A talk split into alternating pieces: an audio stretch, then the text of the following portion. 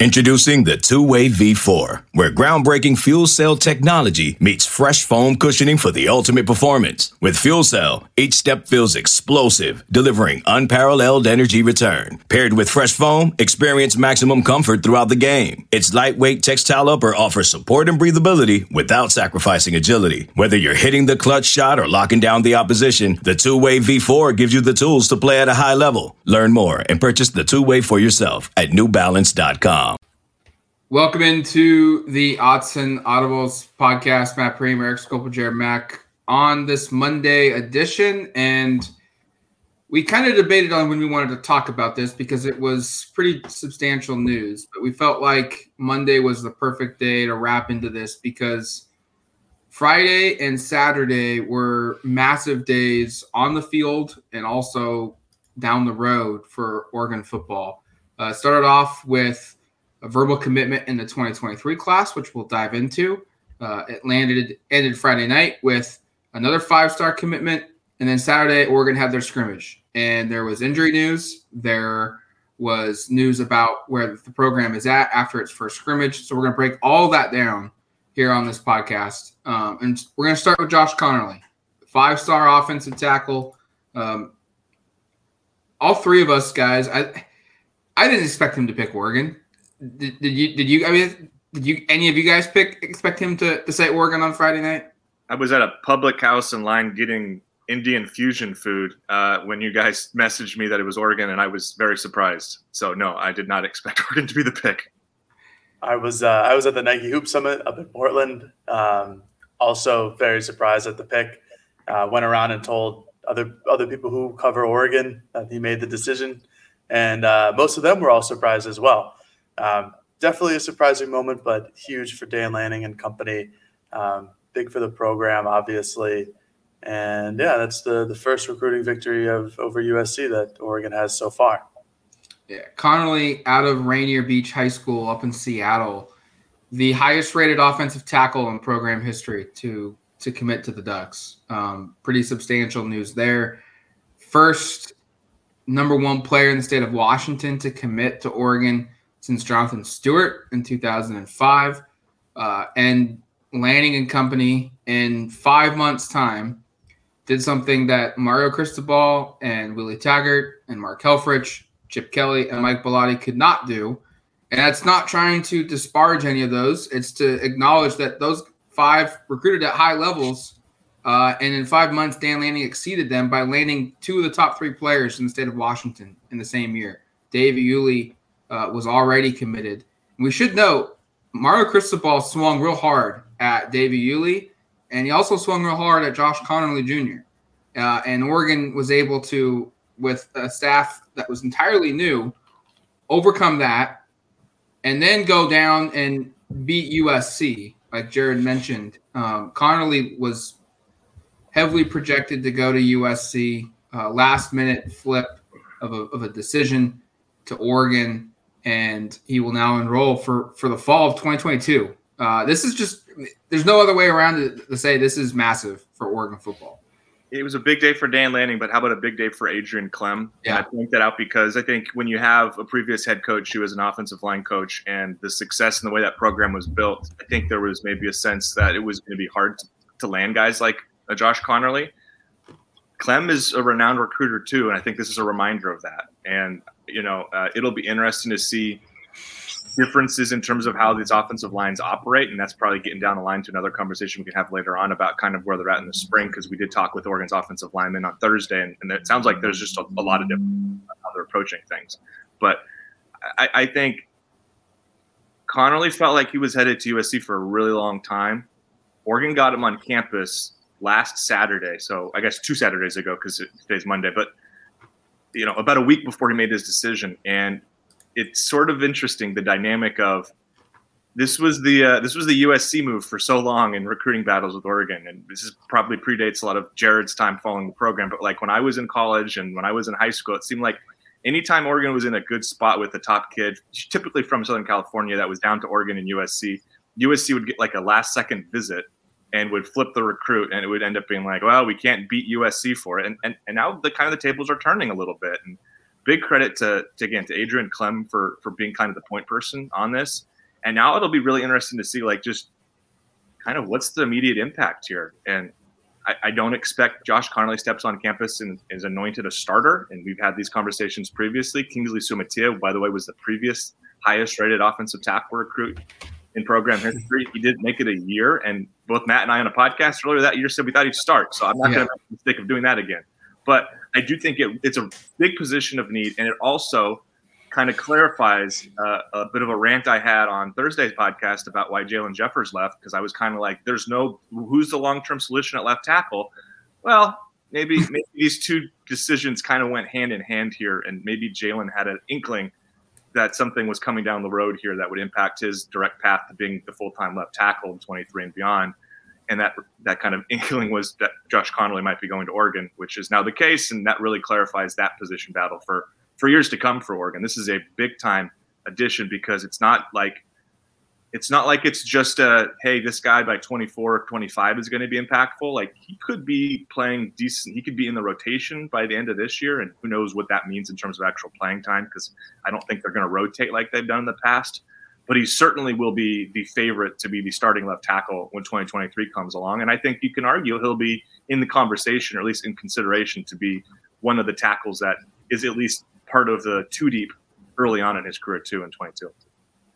The Jalen Jeffers transfer, I always thought was strange, just like you, Eric. But in the back of my mind, that the possibility of Conerly committing to Oregon and and Jeffers like getting out of the way, basically, always kind of sat in the back of my mind. I didn't really think it was was a real logistic scenario until Conerly actually committed.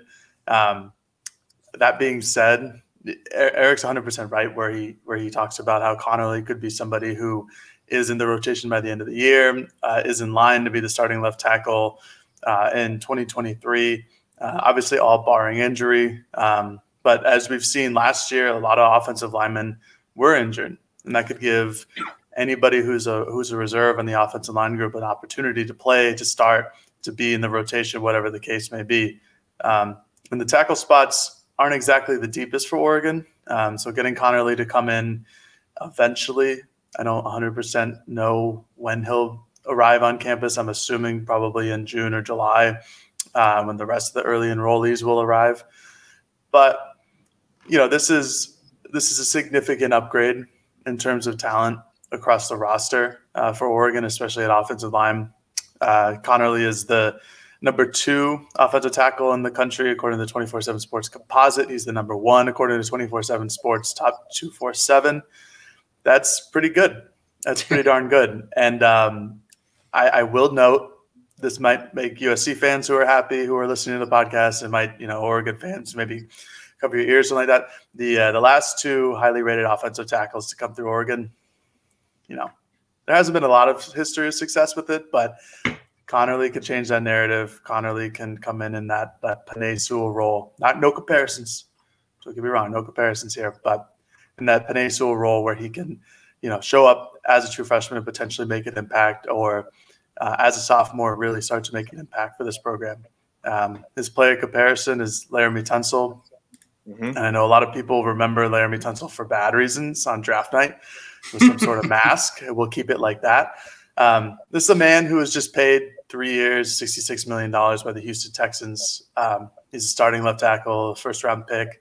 He's a very, very good tackle uh, in the NFL. So this is somebody who that's a very favorable comparison when you're comparing offensive linemen, especially somebody who is just coming out of high school. So, like Matt started this all off with, uh, huge for the program. Not only did Tunsil get 66 million 58 of it was guaranteed that tells you how good of a yeah. player he is and if you're being considered to him uh, pretty pretty high expectations I, I, think it's fair to say that Conerly will will have an impact on the 2022 season i'm not going to say he's going to start because like eric said we got burned by that with kingsley um, not even making it half a year uh, mm-hmm. in eugene um, but I think I think it's fair, even with all the returning talent. I, I think it's fair to expect that Conerly will play. This is not going to be a guy that's going to be in Eugene for four or five years, unless injuries or something delay his development where he has to be in Eugene for four or five years. This is a guy that will play sparingly, but will play as a freshman. And like like Eric said, will probably I, I, I agree. He's probably the odds-on favorite um, to take over that left tackle spot, and it gives you now better depth from a from a long-term perspective because I felt like at tackle after this season, you had one option, and that was Dawson Jaramillo. And I'm not sure, you know, what Bram Walden can give you. Jonah Miller has moved from offensive line to defensive line. Um, where where does this you know where is this team at from a tackle perspective? I mean, Wooten's here. He's a member of the 2022 class you know, but he's not a highly regarded guy. Maybe he plays above board uh, in in 2023. But I think this now gives you two tackles. Dawson's probably your right. Josh is probably your left. Well, and we should note, like Jalen Jeffers was the, literally the second string left tackle a week ago before he transferred, which was why him transferring was bizarre because it felt like he was before Conerly was in the fold, kind of that next guy um, at left tackle. And we should know like Faaope Laloulu, who had been playing strictly at guard, I think, or pretty close to strictly at guard. Yeah, Jared's favorite. But mine, I'm a big fan of Ope too. Fan. Yeah, Ope is going to be a good good player. Um, we should know like he was the second string left tackle once Jalen Jeffers left, and that's a kind of a weird fit for his skill set. Like if he's going to play tackle, I like him on the right side better. I think he's probably better as a guard, big picture. Um, so like there has been like it was kind of a noticeable um, once Jeffers wasn't in the equation, it was a noticeable kind of absence at left tackle because you were kind of going like, in a pinch, I, I, I, don't know what they would have done. Probably Dawson is, you know, somebody maybe they just would have been as simple as Dawson steps in at left tackle, even though I think he's probably better at right tackle. Um, you know, if there is an injury now, whether it be at left or right tackle, you now have, I think, a better contingency plan than you did before, obviously, um, with Conerly in the mix. And, you know, he's somebody who you look at his athletic traits, and it's like this is really, really special stuff here. And we haven't really got too much into the player evaluation, but like this guy is an incredible athlete. He's a high end basketball player. Um, his footwork and his, I mean, just the way he's able to move stands out. I know he's a little light at 283 right now. When he, you know, I'm sure a big part of the offseason is going to be Wilson Love and his staff Shad Williams, those guys working on getting him above 300 or around the 300 pound mark, but making sure he can keep you know some of that explosiveness or not keep all that explosiveness because that's what makes him special. And this is this is going to be a guy that I think can be equally devastating in run and pass downs. The more you kind of go ahead and watch him, um, just with with how athletic he is, and um, you know, I, I I do think like again, I want to be careful because of what's happened in the past with setting expectations on an offensive lineman to be contributing right away. But I do think like if there was a situation where there was an injury and he was forced to play big snaps, I, I don't think it would be like embarrassing or disappointing with how he, how he how he plays. I think he's got the upside to be contributing right away.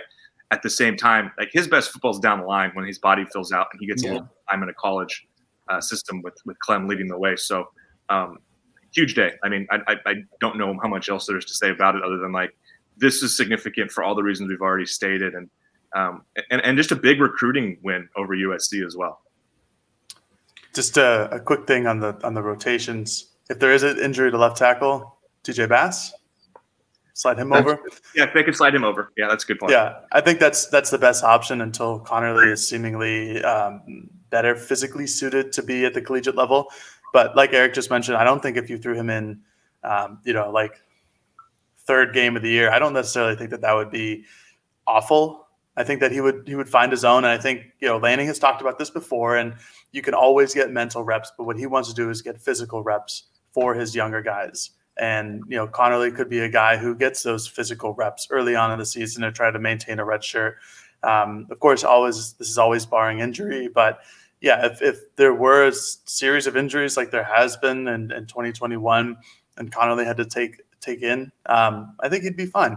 I don't, you know, I don't wouldn't expect him to be, a, you know, a reincarnation of Penei Sewell in his sophomore year, but I think that he would be fine. He would be suitable. Um, Oregon's offense, seemingly, we've talked to a lot of offensive linemen recently.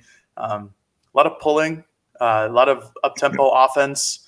Um, I think this is a body type in terms of what Conerly brings to the table that could really help in this offense. Uh, pulling, getting around the corner, um, moving. He's an excellent athlete. Eric mentioned that he played basketball at a high level as well in Washington. Uh, this is somebody who is a different kind of body than what Mario Cristobal and his staff would bring in. Um, probably a little shorter and a little lighter, but I think that's that's a good thing, and I think that's why USC was going after him. Uh, very athletic lineman. I think that's why Oregon really really pushed hard to get him. Other news on Friday was that in the 2023 class, three-star defensive lineman Tavita Pome'e from Layton Christian Academy in Utah announced his verbal commitment. And you, if we wanted to, I mean, we could spin this as a double dip for Oregon in beating Washington and USC because Pome'e had offers from Washington and USC. Um, he also had uh, offers. I think it's notable that you have to. As crazy as it sounds, you have to say Jackson State and Deion Sanders. You know, like, he was going after him. Uh, you you had Arizona, Cal, Colorado, Nevada, Oregon State, San Jose State, Utah State, and Vanderbilt being his other offers. But the big two, USC and Washington. And what was it? Just a week ago, or was it even Monday when last week when we were discussing um, recruiting and we had received a question? Is it time to to get a little concerned? Is it what's going on with Oregon football? Why are they not winning some of these recruiting battles? And I think we all were on here saying that wait around the time of the spring game. That's typically when it starts, when the flood happens. And the flood is not here yet, but in one day they landed two big commitments, one in the 2022 class. And I think Pome'e is going to have his his moment kind of got uh, covered up by Conerly's because this is while he is a three star player, these types of body types that he has 6'3, 330 the offer sheets that he had, the schools that, that were after him, they don't come around very often out west. And Oregon was able to snag him early, and, and now they've got him in the fold. SEC interest from Vanderbilt as well. Don't overlook. Yeah, please, yes. Just kidding. Thank you. Um, no, you're right though, Matt. Like from a body type perspective, these are the guys that can be hard to find, frankly, out west. Um, and typically, when you find them, they're in Utah. You know, Oregon's I think expected starting zero technique or nose tackle this year will be Sam Taimani, or he's in position. That's another kid from Utah who comes in at 330, 340. I think that's the kind of body type you can expect from Pome'e down the line. Um, the rugby background, go watch some of those highlights. This is another big guy who can move. Um, mm-hmm. And Oregon fans will think of the last time there was a big guy who could move who played rugby from the state of Utah. Hint that was Haloti Ngata. And I'm not drawing the comparison that they're going to be anywhere near the same player. I'm just saying that's not a bad uh, athletic background to have. Um, I think it's I think it's notable uh, again that Oregon is having success with defensive players in the front seven because that's where you expect that they would have success. And in 2022, this is a class that has two commitments. They're both defensive players. I think they're both high end players. I'll be curious to see Pome'e's ranking, if that how that kind of goes as as we kind of progress through this because he is a player who I can't remember exactly how long he's been playing football, but it's he doesn't have the traditional I played, you know, Pop Warner and I've been playing since I was 11 years old background. I think he's only been playing a couple of years. Um, I grew up playing rugby more, so this is an interesting prospect. Again, I, I just like the body type because this is clearly something Oregon is in need of. And again, they've got Taimani now for I think this year and, and I think one more year if he chooses to in 23.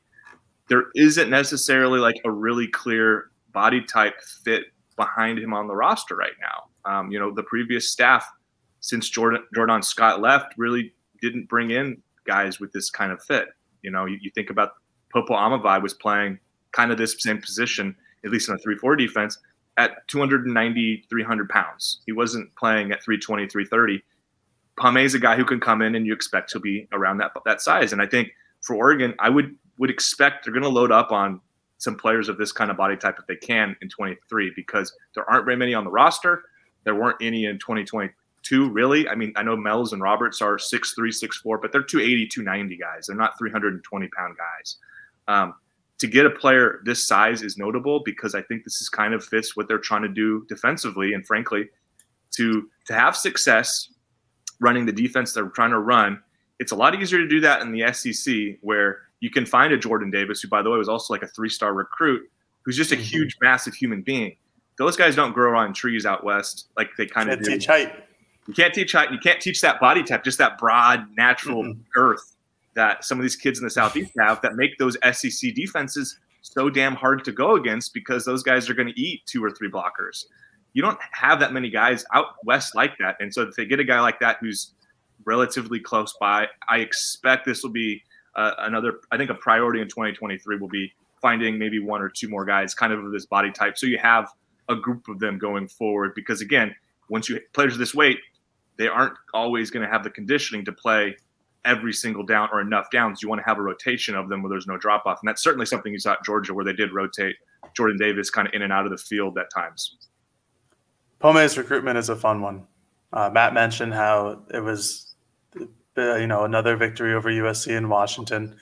Um, Eric mentioned how th- this kid hasn't played football like all of his life, like a lot of other players have. A rugby guy um, kind of reminded me, like you said, Haloti Ngata in my day, you know, kind of reminded me a little bit of Mase Funa, where he was a big rugby guy before coming to Oregon. Um, if you so he he took plays or he took part at a high school 3A high school for football in Utah. They go up to 6A. When you watch his tape, you can sort of see some of that. And he's clearly like the biggest person on the field by a large, large margin. But you also watch his tape and you watch his feet. He's got good footwork. He's got he's quick off the line. Um, he's really strong. It's uh, he has no problem getting through most offensive lines in that 3A conference. Um, but like Eric said, I'm excited about this because of the body type that he presents for Oregon. Um, what was one of the first things that Dan Lanning did as a head coach? He got a transfer from Samtaki Taimani, who is a very similar body type as Pome'e over here. You know, that's 6'2, 6'3, that 330, 325, something like that. Um, that's going to be really helpful because as Eric outlined, you know, you had Popo and, and, at times, you know, sophomore year for Brandon Dorlus would play that interior defensive line position and be 290, be under 300. And that 2020 season, I'm sure a lot of Duck fan remember how easy it was for teams like Oregon State to just run right up the middle. Because Oregon didn't have any big bodies, didn't have any big physical guys up there. Even with Jordan Scott, who uh, going into the season had lost weight, and that was going to be a good thing for him. Uh, turned out it wasn't, and this is a guy with that similar type of body who can go in there and eat up blockers like Jordan Scott used to do, like in 2019. Um, I'm excited about this commitment. It's like Matt mentioned, it's clearly overshadowed by Conerly committing. Not rightfully so, but we all understand as to why, because Conerly is, somebody who is a medium pack guy at 2022 and a five star commit. But Pome'e is going to be a guy who, in his sophomore, maybe his junior season, you know, really starts to make an impact for this team. Um, I think if you get him in the strength in the strength and conditioning room, um, you get him to cut off the bad fat and add muscle weight, keep up that 320, 330 frame, um, I think he could turn into somebody who's maybe not an every down guy. Like Eric mentioned, you got to rotate these people in and out. But I think he could be a real impact guy, maybe off the bench, maybe as a starter going down the line. That gives Oregon two verbal commitments in the 2023 class. They're currently ranked 40th. Um, I don't think they're fifth in the Pac 12. Um, one four star Cole Martin, who's a top 100 recruit, and then Tavita Pome'e. Um, like we said earlier, a couple weeks ago, still plenty of time. There's really no reason to be concerned about where Oregon's at at this moment. Um, I would expect things to continue to go up, more commitments to come in this class here in the next couple weeks, into the next couple of months. And maybe by June 1st or middle of June, we'll take a look at this class and – kind of evaluate it, where they are, where the strengths are, where they need to to add. But it's a good start. Tavita is, uh, like everyone has said on the show, uh, a big time talent that certainly will turn some heads when when he gets to Eugene. Let's take a moment. Uh, it's going to take a break real quick. When we come back, uh, we've got injury news from scrimmage. We've also got some scrimmage notes that we're going to dive into coming up next here on the Autzen Audibles podcast.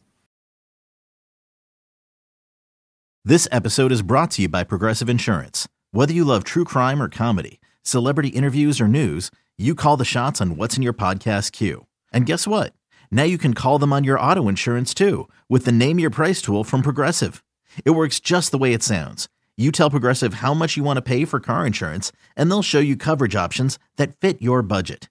Get your quote today at progressive.com to join the over 28 million drivers who trust Progressive. Progressive Casualty Insurance Company and Affiliates.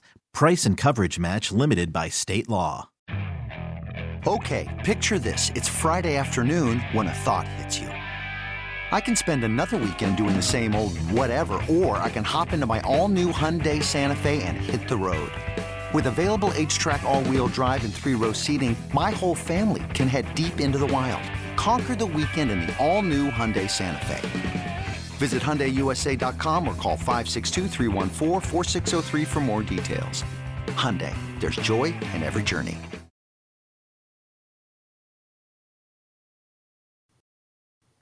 All right, welcome back to the Autzen Audibles podcast. Um, over the weekend, Oregon had a second, or they had their first, excuse me, spring scrimmage. Um, some good, some positive, some positives to, to hammer home. Lanning also brought up that there was plenty to, to work on. Uh, they, they practiced inside Autzen Stadium. Uh, friends and family were invited, but otherwise it was a pretty empty Autzen Stadium. Uh, they had a big kind of barbecue meal type deal afterwards. Um, and let's start with the injury first. We saw Dontae Manning walk out, or not walk out, get wheeled out of practice in a wheelchair, but we later saw him walking. Um, nonetheless, his status, what do we know right now, Eric? And just the long term effects that this could have if he's not available uh, on the field for a while. Yeah, this is potentially really scary news for for Dontae and his career because he's it's been one already riddled with injuries, and then also just for that position group. And we don't know a lot. And Dan didn't have a lot of answers. He noted he was just coming off the field. He said he got dinged up in practice. Um, genuinely didn't have an answer, and you wouldn't expect him to. Um, think it could be seen as a positive, although there was some debate on the site how much it mattered that he wasn't on crutches when he was leaving. Um, Jared caught that part. Um, we don't want to speculate about what it is and exactly what's going on. But hypothetically, if this is a long term injury that keeps him out of any games or the whole season, Oregon's cornerback depth is really takes a hit. Um, this was somebody who was really he was in position to be one of the starters with Christian Gonzalez, and I, I think we noted on Thursday's show that like it felt like those two had kind of separated a little bit just based upon what we had seen. And the coaches didn't say that, but that was kind of our assessment of things, I guess. Mm-hmm. And if he's not in the picture, now you're going to be looking at and Avante Dickerson, who we should also note has been kind of limited a little bit in practice of late. You got Jahlil Florence, who's here. You got Darren Barkins, uh, another second year freshman. Uh, you've got a couple of kids coming in in the 2022 class who will enroll in the summer. I would imagine you maybe look at the transfer portal and see who's out there at corner if, if Manning is. And again, we're putting the cart before the, cor- uh, the horse here because we don't know. It could be this is something where he's, you know, it's a it's a minor injury and he's able to take part in practice as soon as this week. Who, who knows? But somebody coming out in a wheelchair is not a great sign. Even you know, even if it's even if it's a precautionary thing, it's like it's that's that's that's not great. That's not ideal. And you, again, I feel for Dontae because you think about his career at Oregon. His first year back in 2020, he basically couldn't play because of a hamstring injury, which also cost him most of his senior year in high school in Kansas City. Gets to you know in 2021, he's mostly healthy I think he did miss a little bit of time in fall with kind of lingering stuff. And then here we are. And if this is a serious injury, again, left leg brace, kind of think maybe it's somewhere in that knee region, possibly. That's that's really a tough break for for him. Um, pardon the choice of words there, break, because that's not great talking about injuries. But I digress. No, this is a this is a, this is a tough one. And again, for the team, it there aren't there's not like a real clear answer to me and i guess maybe one of the options is moving Trikweze bridges who's been working you know he's been a full-time safety to start camp. Maybe he's somebody we see now working at cornerback and we'll get hopefully some further answers on this from coach lanning. Uh, he's expected i think to speak on tuesday and saturday again. That's been the, the regular schedule for the start of camp. Maybe he'll have some answers I don't know. Maybe he'll be tight-lipped about it. We'll see. My my expectation is Manning will not be taking part in practice this week, and that could be totally wrong. And maybe we'll show up and have good news to report on Tuesday. But it certainly is not ideal what's taken place. And again, I just kind of feel for the kid who everybody has such high expectations for as the highest rated corner to ever sign with the program, and so far hasn't been able to really contribute a lot. And, and part of that has been because of injury. Yeah, it's super unfortunate for Dontae. Obviously, we don't know exactly what the specifics of his injury are. Um, but like Eric mentioned, when you get wheeled out of, or, you know, when you get put into a wheelchair and brought out of anywhere, it's not always the best sign. Um, obviously, super precautionary by Oregon and their strength and conditioning staff, which is the proper thing to do. Um, I I don't again I don't I'm not a doctor. I don't have my degree from anywhere. I don't know if it was a positive or a negative thing that he was not on crutches when he was walking out of the of the HDC. Um, this is a this is a just a wait and see situation. Um, this is something where Manning could be. These are all hypothetical, but he could be knocked out of the rest of spring ball and just have enough time to heal before the season starts, and that's that would be you know really ideal. Uh, or there couldn't be. Um, this is a wait and see. Uh, eventually, Lanning theoretically should maybe give us an answer or two on this topic, on this situation.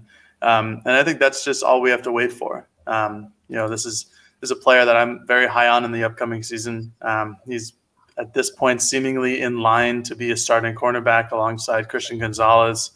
Um, he's one step away from putting things all together and becoming somebody who's really talented and someone who really helps Oregon on the field. Um, so I just, you know, I wish him best of luck, best of good health, and um, you know, this is a wait and see situation. Now, from a scrimmage standpoint, they tried to treat this as much of as a game as they could. They had some coaches in the box, some of them were down below. Uh, they they practiced inside Autzen Stadium. Um, it was offense, defense. Um, the hope was, you know, Lanning had to go back and count, but the hope was that they got about 90 to 100 total reps between all the groups. Um, and, you know, it was sounds, we didn't get to watch, but it does sound like some some plays were made, some explosive plays happened, but what we would normally expect, uh, the defense also had some moments as well. Yeah, Lanning was pretty careful to not really, I guess, uh, laud either side of the ball as being like big winners for the day. Um, you know, he said they, the offense got to the end zone some. They want to work on ball security. He said the defense made some plays, but they need to do a better job of stopping the run. Tony Tuioti, the defensive line coach, noted later that that the offense had some long runs. We don't again, we weren't as Matt said, we were not able to watch this scrimmage. I don't expect to be able to watch next week's scrimmage. So again, for those listening, we our first time really watching this team will be the spring game on the 23rd. Um, but by all accounts, it sounds like again some positives for the offense and positives for the defense. That's what you expect. Um, it wasn't just a pure scrimmage day. They did a lot of situational work. They did seven on seven, um, third down, red zone, um, two minute. Those are the kind of drills that they worked on according to Lanning. Quarterbacks, he said, worked with a variety of personnel groups. Again, they, they, they're pretty clear in saying there's no first team, second team, offense, defense, whatever, um, that they're kind of mixed groups. And that being the case, all the quarterbacks work with different components of that. They worked on special teams. One of the things that kind of stood out to me there is Lanning said the execution was good, but that the actual, um, I guess, performance in those drills were kind of below standard. Um, I think it's also kind of interesting of like how is Lanning framing this stuff and what actually took place? Because again we couldn't watch practice but I think it's notable. He's pretty critical of everybody and I think that's very much intentional. It reminds me we're going to use basketball reference here but like Dana Altman in November even after a game where everybody watched them win by 35 points and played pretty well will always have like four to five things that were like well mm-hmm. man we weren't great in the offensive glass. We didn't get to 50-50 balls. We didn't get enough we didn't draw enough fouls. We fouled too much whatever he always has kind of a laundry list of things to work on. It's possible that was a really great scrimmage, and Lanning is kind of making sure that the narrative is there's a lot to work on. And I'm just, I'm not saying we know that for a fact.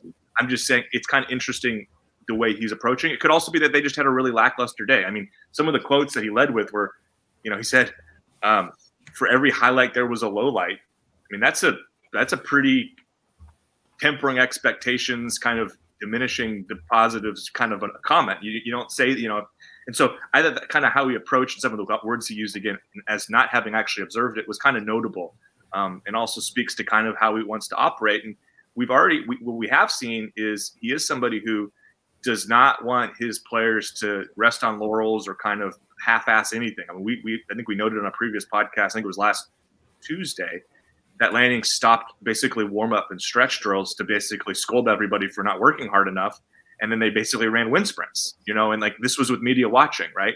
Um, this was in he know he knew we were there. I'm not saying he wouldn't have done it if we weren't there, but like he wants things a certain way, and he's I think I don't want to say perfectionist, but he wants things to be as close to perfect as possible. And clearly, the scrimmage wasn't that, and I think that's what you'd expect for the first scrimmage. And he was very, I think, clear in kind of controlling some of the narrative there of not coming out and you know, it, here's what here's what it wasn't. It wasn't a perfect practice like apparently what's happening down at USC, where the where, where Coach Riley's first practice was perfection and the best practice in the history of college football, which are actual things that Colin Cowherd said about best a practice. practice of all practice yeah, this was not that, but it was a scrimmage that, again, as Lanning has said, sounds like some pros and cons for both sides. Well, real quick, I got to, before Jared gives his take, that USC stuff even worse. Practice hadn't even started when Colin Cowherd tweeted that out yet. So that tells you where USC is at. It's like a pre programmed tweet. Um, anyways, uh, man, feel bad for the special team unit, man. I'll tell you yeah. what, Camden Lewis, execution good, performance not so much. Um, but yeah, Eric, I think uh, I think that's a really interesting note on on how he kind of maybe tries to control the media. I'm not sure if he's like trying to control the media, but he's certainly trying like trying to to temper everybody's expectations to be like this wasn't uh, you know as we just talked about the greatest practice of all time or this practice wasn't you know a load of I can't swear uh, you know not a not a great practice. So we'll go with that. Um, but just from reading the tea leaves, as we're not, as Eric mentioned, we're not going to be able to really watch a scrimmage until April 23rd at 1 p.m. like everybody else here will. Um, it seems like there, like like Lanning mentioned, there are a lot of highlights and there are a lot of lowlights. But again, it's spring football. That's exactly what there should be. Um, we have seen some highlights in our brief times during 11 on 11s, and we've seen some lowlights. We saw Sean Dollars explode on a wheel route for 50, 60 yards that would have been a touchdown, uh, except they called it back because they needed to continue in the drill. We've also seen Ty Thompson make some good passes and then get picked off by Bryan Addison over like down towards the goal line. Highlight, low light. Um, I think that's just how it's going to be for these first couple weeks. Um, Lanning did mention that the defense needs to to step up some. That it sounded like the offense had a better day at the office than the defense on Saturday so they need to work on tackling. Um, I think that's something notable. Uh, obviously, that is a position group that Lanning is going to pay a lot more attention to on the defensive side. Um, but I think it's good to hear that, you know, we've been hearing this for a little bit now, but that Dillingham, Kenny Dillingham's offense is making an impact on the defensive side of the ball because that's a really sorry, I'm getting a middle a phone call in the middle of that. Um, I think the defense, if if Oregon's offense is able to go against the defense and perform well against it, I think that's a really positive sign. That's a this is a coaching staff who probably is more defense oriented than offense oriented. At least you know they have a defensive minded head coach. Um, but these are all honestly uh, these are all good things to hear from Lanning. These are all good things to hear from the players in terms of the physicality of the scrimmage. Um, Jackson Powers Johnson said that that was like the first time they really got to hit each other, which is interesting to hear that you know they they were just excited to start laying bodies, and so that's just football for you. Um, but I, I think uh, overall, I think what we've been hearing so far out of the scrimmages or, or the brief scrimmage and the practices has been, um, I think it's been a good sign. I think uh, things can obviously get better, but I think there's going to be plenty of highlights. Can we just talk about Lanning for a second. I I'm pretty impressed at look, there was a lot of discussion, a lot of concern that hey, this is a 35 year old man that's a head coach, no head coaching experience. What how's he going to handle and run a program? And I'm not going to sit here and say that we as a media in Eugene have just peppered him with hard hitting questions every single time we've spoken with him. But I kind of appreciate the fact that he's not out here, which could be very easy to do, and using the media to hype up guys. And oh yeah, we look terrific here. This guy is awesome here. We're you know we're we're building an offense that's that's going to be very impressive. You just wait. Um, not to kind of throw him under the bus, but I guess I kind of am. But Ernie Kent style, where it felt a lot like he was half his job was developing the basketball program and half his job was selling the fan base to to believe in the program. Um, we're not seeing that, and I I kind of dig that. I, I I like what we're getting, it, and it's not good content for us. Um, it's hard for us to get the true story for sure, but I think it tells us that you know there's legit work going on and things are going in the right direction because we're not we're not we're not getting a bunch of hype out of out of Dan Lanning. Well, I think not that not that every part of the team reads every story we write, or even most of them, or even all of them, or some of them in some cases. But if there were comments out there, like let's say hypothetically, like here, Sam Taimani was discussed on Saturday, and Matt wrote a story. I'm gonna write another story on him. Um, but he was I asked Lanning about him, and and he was clear to point out some positives of what he could become, but also point to some things that he needs to work on. And I think that is the intention. Is if if you're if you're the head coach and you come out, and this is again on a kind of a micro level, and I know Matt's talking macro too about kind of the team and the whole expectations, but just on a player by player basis, if if you come out and say Sam is incredible, Taki's going to be a first team all conference player. You know, he brings this, this, and this, but you don't point to some flaws and I don't I'm not saying Taki isn't capable of, of taking that message and understanding that you know he still has things to work on, but it's easier when in the middle of there he goes he needs to get into better shape so he can play every down because we need him to be able to play every down. Um, and that's what he's done across the board whenever a player is really addressed is is to bring up some positives, but also kind of address a thing or two he needs to work on. I think a common phrase has been even Sam would tell you he needs to work yeah. on this, or even Jackson would tell you he needs to work on this because it's important that the comments he's making aren't just as Matt says, like, you know, sunshine pumping. He's not just out here saying everything's incredible. We look awesome. He is being very careful, I think, about how, again, the messages are being formulated. And I think that's clearly intentional. And I guarantee you that's something he's learned from the places he's coached at when he's been under head coaches like a Nick Saban and a Kirby Smart, you know, um, and, and, others, Todd Graham and, and whatnot. But I, I just think there's so many parts of being a head coach, and he's talked about how he's taking little bits from every program. It's pretty clear, even with the media relations stuff, he knows kind of what buttons to hit and what buttons to avoid hitting, because it's all you know. It's not all about pleasing us and the fan base. It's also about communicating to his players the reality of what's going on. And if you were to say one thing and then in practice tell Sam you need to work on conditioning, when Sam could go, well, you just said I was perfect and everything's awesome, you know, and like right. there, there, there can't be that disparity in terms of the messaging. Yeah, and I think he does a good job of of pumping his players up when necessary. I think you know he was very complimentary of of Taki the other day, but like Eric said, I think the the the key like phrase is even blank would tell you that he has to get better better at this or has to keep working hard doing this, whatever the case may be. Um, because I think that's the the mindset or the mentality that the team kind of has is that they're just never never settling for a, a, some some type of level that isn't up to their best. Um, I think that's the message that Dan wants to send. I think that's the message that almost every coach on this staff wants to send. Um, probably every coach. I don't even not even almost every. I'd say every coach wants to send that same message to not settle. Um, and I think that kind of comes with the youthful exuberance of this staff too.